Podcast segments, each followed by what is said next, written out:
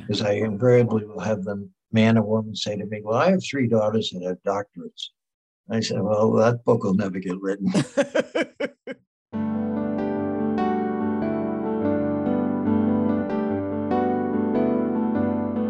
Thanks for joining us for another episode of Get Your Fill Financial Independence and Long Life, where we strive for ways to achieve those two goals. And we invite folks on to help us do just that. And for the long life and also long happy life portion of the show, I'm excited today that we have Henry Quinlan with us. He is an 82 year old semi retired book publisher, and he speaks on non financial issues in, ret- in retirement. So I'm really excited, um, Henry. Thank you so much for being with us today.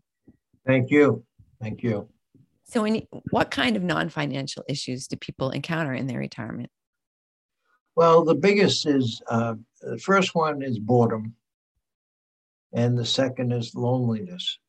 And then there's a myriad of other issues. Uh, and, and I point out that the boredom can is goes across men and women. Same with loneliness. And it everyone seems to think loneliness is when you're living alone, but in fact, people can be lonely in a marriage, can be lonely in a home full of people. So uh, it's it's a feeling that's individual. So those are the two biggest issues.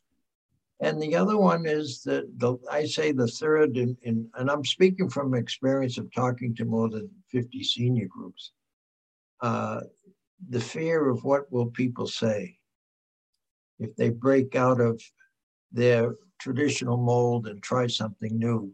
And so there's a, a, a gerontologist that I know that talks about many people, because of that fear, are living very quiet lives of desperation because they're hemmed in with that fear keeps them from moving out. And, and that's not unique to older people. No, that's true, but it, it, it comes in. So, so how has it happened? You know, I go around, I often ask people, well, how's retirement going? And a lot of times people say, I, I don't know where the hours go. And, I, and so, but if I start probing, very often I find the hours are the same hours they've always lived. And they've never really changed anything. They're just doing it for longer periods. So they're staying in that restrained life and um, men have a much harder time, much harder time. And they're more isolated than women, and they're not as social as women. So I, um, many, I've spoken to men groups, and I've had responses like, you know, Henry's absolutely right. I, I focus my whole life on getting enough money to retire. Then I retire and I'm hit with these emotional issues, and I'm, I'm really shocked me. Another man said I did the same. Next thing I knew, I was sitting in an AA meeting. So those are the challenges, and the people aren't expecting them. That uh, they, you know, the guy that says, "Well, I've had a very successful career. I'll just do the same thing in retirement." Different, different issues. And so uh, many people. One man said to me, "I used to be a big shot." I retired and I said, well, I'll do some volunteering. He said, I got rejected for my first volunteering. And he said, I'm a little shocked. he said, but that rejection stopped me from doing anything. So, you know, it's it's life all over again. Wow. It can be really rewarding. And I know many people who have really had a rewarding and enjoyable life. And they're fulfilling, a lot of cases, they're fulfilling lifelong dreams. Yeah. So Henry, let's back up. Tell me, eh, had this has this been a lifelong passion of yours? How, what's your background? How did you start out your life? Well, I started out my life as a lawyer, uh, and then I got into some uh, professional and personal issues with it, and I was really spinning.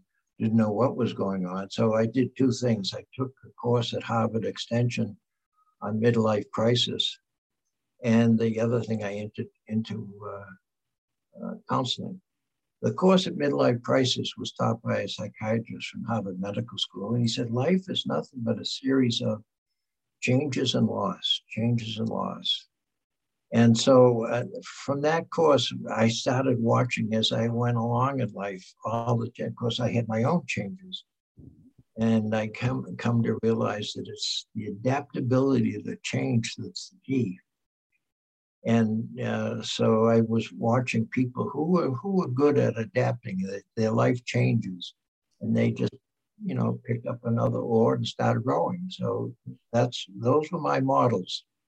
Interesting. So did, did you go right from after you finished with your law career? What, what, I went into happened? publishing. Oh, right. That's right. And now you're. And so I've been uh, most of my life really in publishing.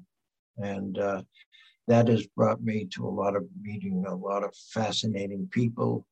Um, it took me to Russia. I lived in Russia for five years. Wow. And I had the pleasure of being asked by President Bush, number one, to arrange for the erection of the statues, Make Way for Ducklings in Moscow, and the publishing of the book in Russian. So that was the highlight of my tenure in, in uh, Russia. Yeah, that sounds like a fantastic experience. It was, yeah. I saw I saw history. I saw communism collapse and the new uh, new Russia evolve, and it's still evolving.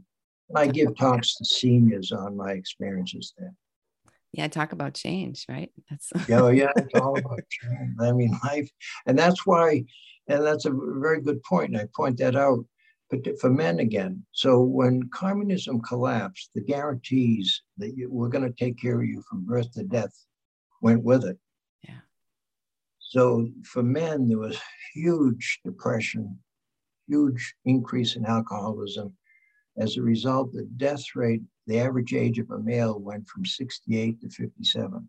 Wow. The biggest drop in recorded history. And it was it, and it was all about ability, and adaptability. So I saw on Sunday de- devoted communists on Monday morning wake up devoted capitalists. But not many could do that. A lot couldn't. And right. so it was, uh, and the result was that drop in age. Uh, now it's risen back up to still below the West, but it's up into the low 70s. Interesting. So take us to the next stage now. When you left Russia, you were there for five years. Yeah. Yeah. So I, I, I picked up doing publishing and on, uh, you know, actually on CDs with um, videos with uh, school violence and things of that nature. And then when I retired, I, I decided that I, I'm looking for something to do. I would go around and talk to seniors on how to write their memoirs.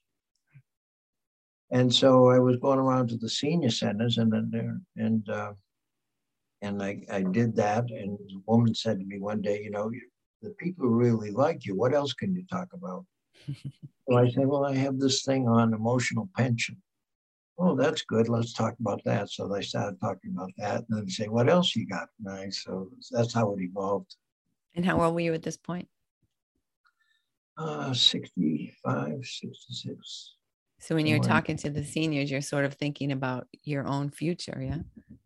Yeah, yeah. I mean, I want. I've always been active my whole life. I still am active physically. I mean, playing tennis and golf, but I also I uh, wanted to do something else. And so I saw, and that led to two wonderful experiences. Talk about seniors because I, I've gone on to help seniors publish their stories, and I've never seen anything energize a senior like writing their story. And and two illustrations I have. I did one for an 88 year old man who wrote his by hand 66,000 words he was so energized, he got married at 90. he said he wrote a thing. I didn't realize that was so interesting. And the other man uh, was a professor emeritus from uh, MIT. He went on to write another book. So, I mean, it's just wonderful with, to see what's seen. Once they get involved in it, they really take to it and it just changes their whole life. Yeah. So that kind of does bring us to where you are today, right? What's your, how do you spend most of your days today? Uh, I, I, probably speak to senior groups uh, two or three times a week. I just completed one of my one of my fun things that I did. I, I wrote a book with one of my granddaughters. It was like a Christmas book. and it sold out. So we were both happy. And, uh, awesome. Uh, yeah, so I, I, and you know, I, I keep busy. I play tennis two times a week, golf two times a week, and do my talks, and that, that pretty much fills up my week. So Henry, how do you help somebody to write their memoirs? I mean, it, it would could, could vary. We we did this with my my aunt lived to be 105, and she, yeah. you know, somebody in the family got the idea. Oh, let's have her write stuff down, and they, it was the most boring thing I ever read, and her yet her life, right? She focused on things that nobody, you know, in in retrospect, no one really cared about, like the minutia, but her actual life was so fascinating. Well, you just hit on what I consider the biggest mistake seniors make.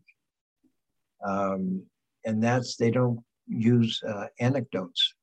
They'll say a blank statement. So I, will give you a couple of examples. I published uh, K.C. Jones' book on his life as a coach of the Celtics. And so he writes in his book, there's uh, two minutes left, or uh, 10 seconds left in a game against the Lakers. We're behind by one point. I call a timeout. We have a huddle. They go back on the floor. Uh, Larry Bird gets the ball and scores. And I said, Well, uh, that's good. But I mean, what happened in the huddle? Did you call a play? And he says, No, no, no, Henry. He says, I call the huddle. Larry Bird le- leans into the huddle and says, Give me the ball and get out of the way. So that little anecdote keeps the reader moving and explains everything. Another one was my my favorite uh, professor at MIT. So he and his wife decided to get divorced, and they they lived in a suburb of Boston where they had enough land, and they were so they decided he'd build a house out back and she'd have a house in front. And so I said, you know, all of this book you've talked about, you and your wife loved the dogs. Well, what happened to the dogs in the divorce? Did you get some? And she, he says, no, Henry says, I'm a professor of engineering. I built a tunnel between the houses. So the dogs have free reign. So I always emphasize to seniors, you have to put a lot of anecdotes in. Not necessarily humorous, but they can be. And that, but that gives fuller expression to your to your life. Absolutely. So, how involved are you with the folks as they're writing their memoirs? Um, some to the point where I will edit them, or I have an editor that will edit them and uh, go through the whole thing. And then the magic of writing your own story. Some people have more ambition. So I, I, I've helped one man who says, I want to write 10 books. I, t- I want 10 copies just for intimate family. Others say I would like to write up my book, but I want I think I have an interesting life. I'd like to be a little more ambitious and sell it. So we'll spend some money on design and other things. And so I said the cardinal rule is always have your uh, publishing party in November, because what you'll find people and invite everyone you haven't met, because people come and buy three, four, five books for Christmas, and you'll make enough money and get back all your costs and invariably some more. Uh-uh. That's good advice. So, so you know, it's then there, there it's good ego for them, and uh, they get good reviews. Then the book and expand its market. Excellent, Henry. What's you've you've worked also on some books who, that have become bestsellers. What do you think makes a book a bestseller? Is there like a I don't want to say a formula, but is there a keep a, a uh, similarity between books that really do well? Yeah, um, well, there's two there's two categories. One one is uh, celebrity.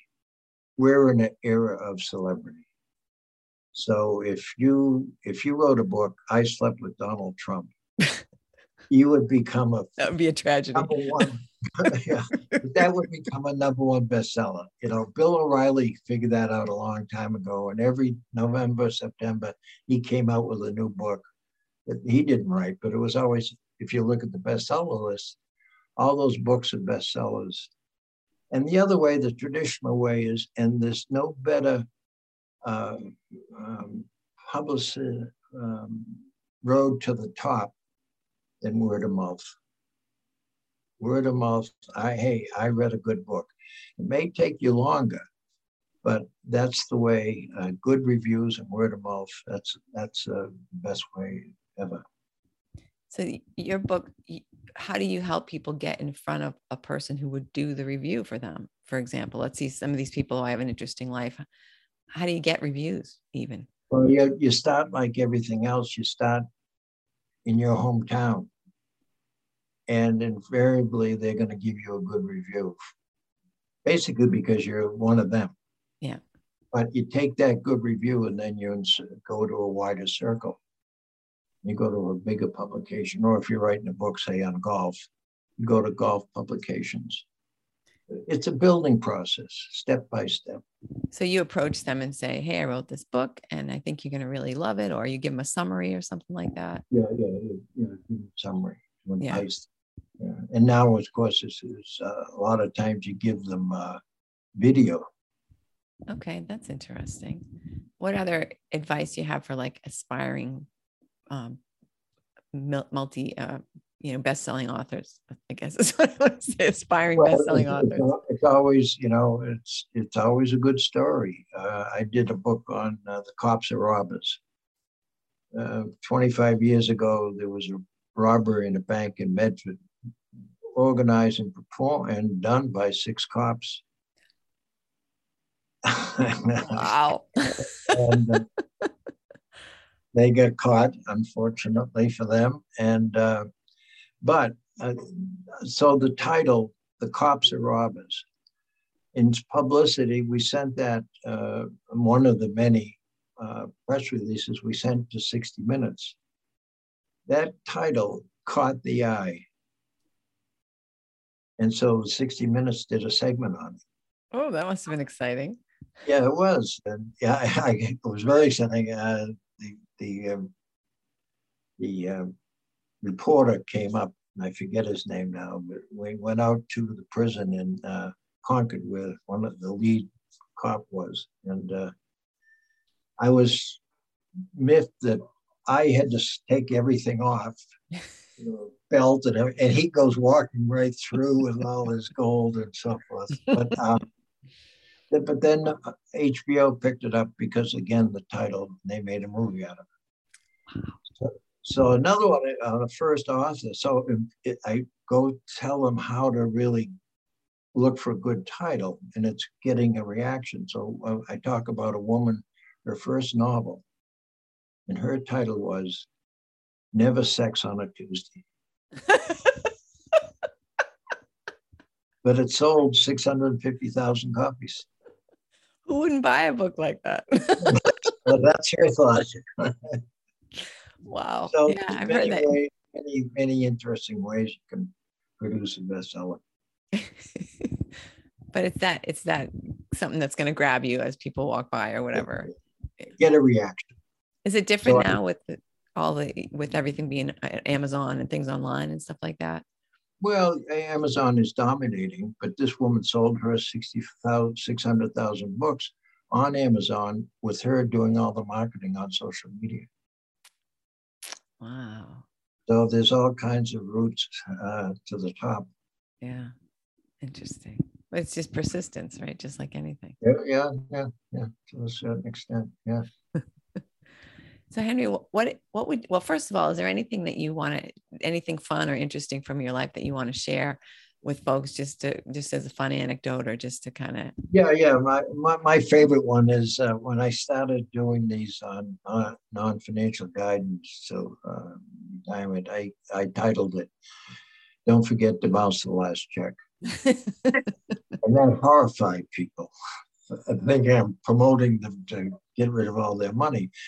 And so I dropped that title, but I still talk about it because the story behind it is I was in New York and I had dinner one night with a friend of mine, and she brought um, this her friend who was a psychiatrist. And he was from Seattle, but he had terminal cancer and he only had a couple of months to live. And he was returning to New York to talk to his counselor. In his words, he says, I'm mad as hell, I'm dying. And I'm going to take it out on him. But as life would have it, we just kind of hit it off as two people. And so we spent the next two weeks, we had three or four dinners and coffees together. But one day I said to him, You know, when you finish counseling, how does it end? Do they say, I'm out of here? Or you say, You're finished? Or negotiate. He said, 95% plus it's negotiation. We come to an agreement. He says, you know, a few bounce out and the others. He said, what when we negotiate and it's over, as they're walking out, just as they get to the door, I say, hey, don't forget to bounce the last check. And he said, if they turn to me and smile, I got them. If they turn to me and frown, he says, we didn't connect. And all he says, all I mean is live life to the fullest to the end. Henry, that actually, I've heard you say that, that, you know, you feel like the financial industry is eh, kind of responsible for people not like really embracing and having a lot of fun in their no question. retirement. I, I, talk, I talked to some financial advisors and they, I said to them, you guys are the problem. You picture people who are in retirement as this silver haired, attractive couple dancing on the beach. And 99.9% of the people say, That's not me. What's wrong with me? And the, actually, my host started laughing. He says, I have to interrupt here and tell Henry that's exactly what we promote. And, and so it's, it's uh, 99% of all information about retirement is uh, financial.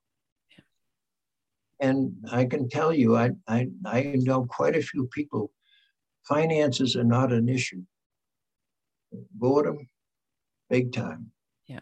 They don't know how to move out of themselves.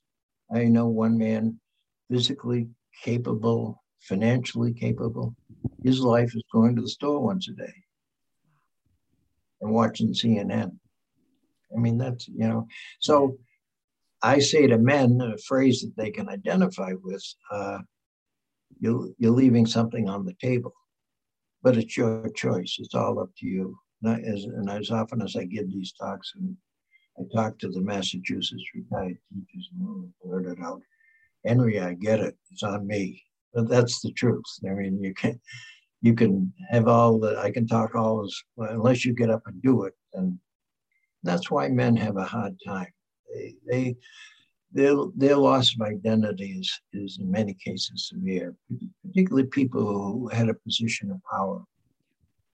And I can talk about the bank president I know is retired, and I'm saying to his wife, How's John doing? John's not doing well. Why not? Well, no one's calling him.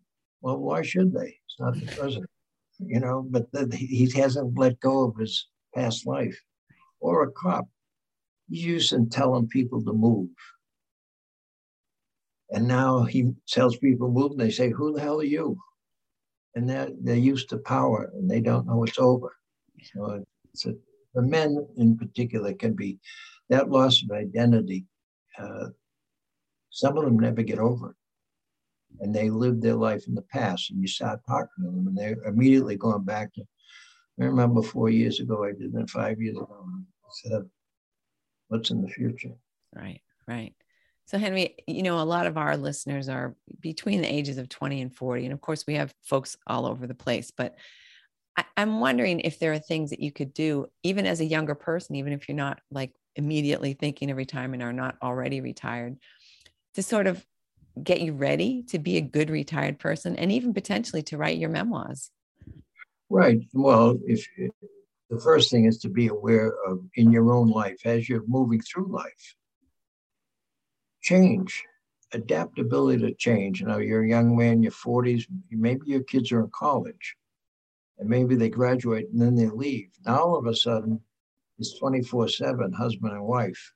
It's a big change. Not many are prepared for it. Now, some, you know, I've heard many say, Who's this stranger that's in my house? So adapting to that change and, and as you go on, start watching people who, who do meet changes in life, losses in life, and, and death of a, of a beloved one. That's a loss.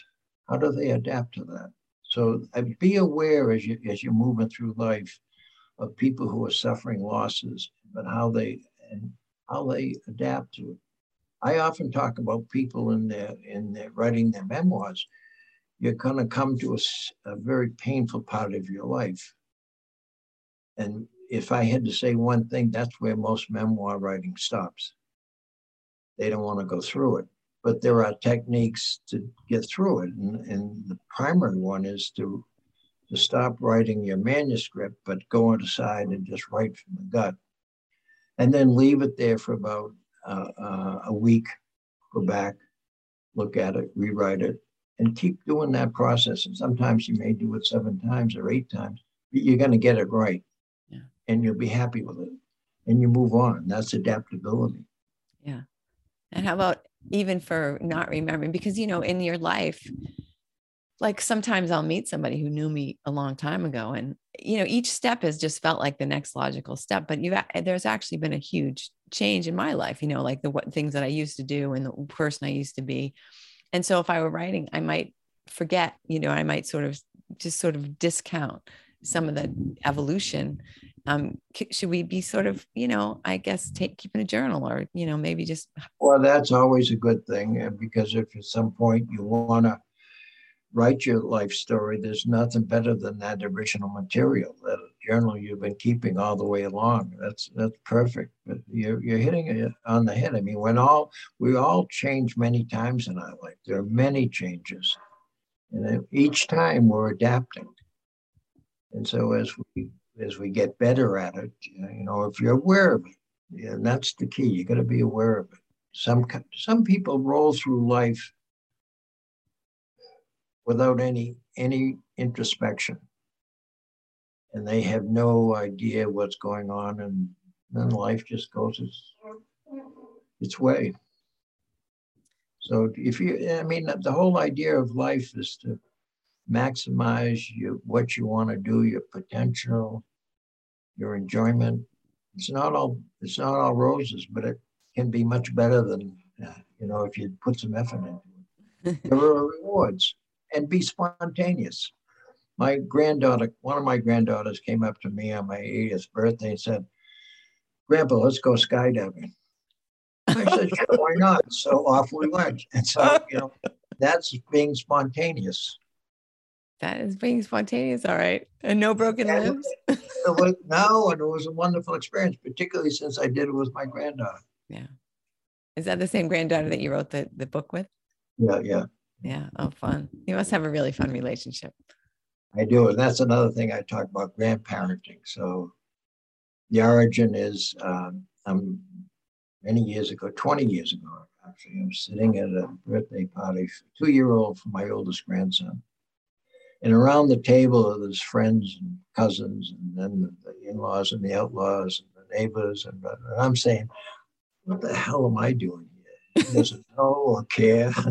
and so the more I thought about it, so then I, I said, well, I'm not going to go to any more of these birthday parties. What I'm going to do is I'm going to take my grandkids, I have six of them, to an individual dinner to celebrate their birthday. So the so I've been doing that now with him for 20 years and the others for 16, whatever the ages they are. But what I've done is I've learned who they are as individuals and then and build a really great relationship. So as their birthday uh, approaches, they'll now say to me, Grandpa, when's our birthday dinner?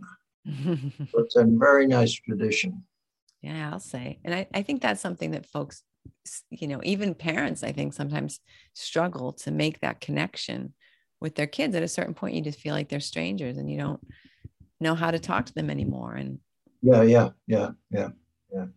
Keeping up with them in a, an individual level.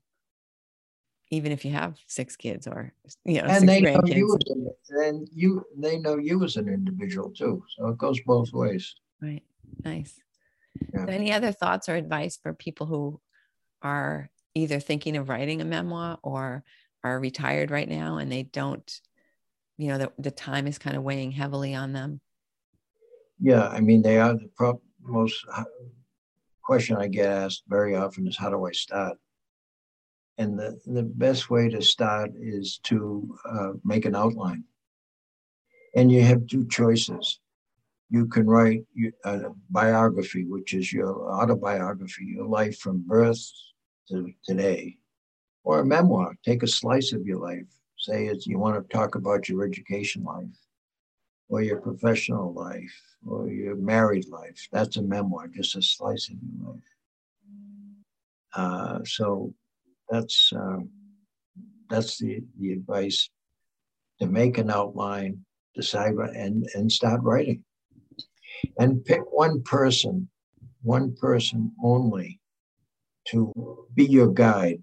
And the the requirement is that they have to be honest with you. So as you finish a chapter, you have to say, "Is this good? Does this make sense?" But only one person. Because I invariably will have them man or woman say to me, Well, I have three daughters that have doctorates.